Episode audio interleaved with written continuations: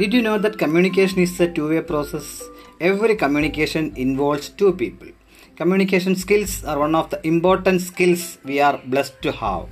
Daniel Webster said, If all my abilities are to be taken away from me except one, I will choose to retain the power of communication because through this I will quickly recover all other abilities. Hello, dear leaders and coaches. I am Dr. Al Kumar, teacher, motivation speaker, and trainer.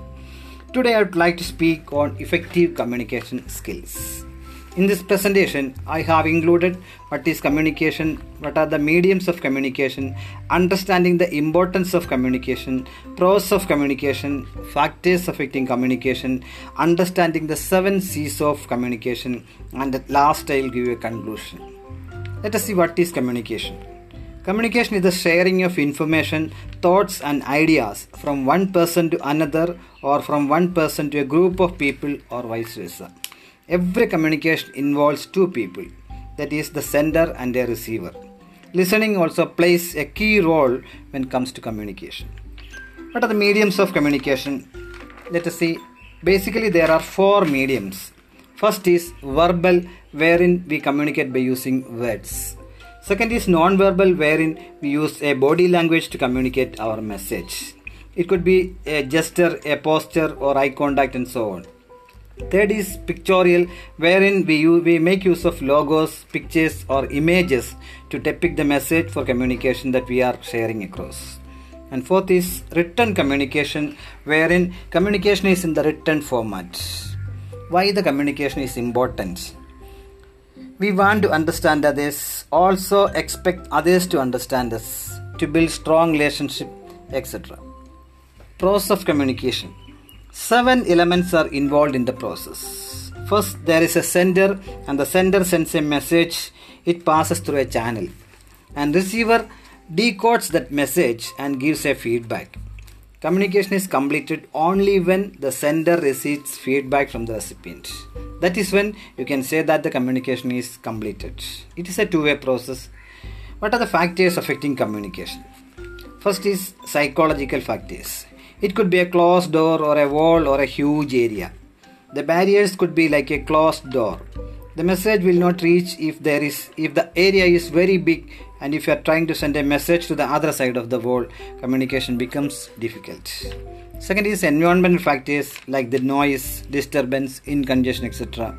If you are sending it, if you are standing at a junction or busy road, or you are trying to communicate your message across, I'm sure we all know that the message is going to be a failure because there are a lot of disturbances which are going to make it difficult for the recipient to understand. And third is psychological barriers. What is the emotional state? If the person who is listening or to whom I am communicating, that is where the emotional state is balanced so that he or she can understand uh, emotional factors that matters. And fourth is the cultural barrier. Having different attitudes, different customs, and different beliefs makes a communication message to be sent across little difficult. Let us see the seven C's of effective communication. First is completeness. It helps to build trust. Whatever message you are sending, ensure that the message is complete. Second C is known as conciseness. That is, keep it short and sweet. That is to the point. It also save time. And third is consideration, which brings about stability.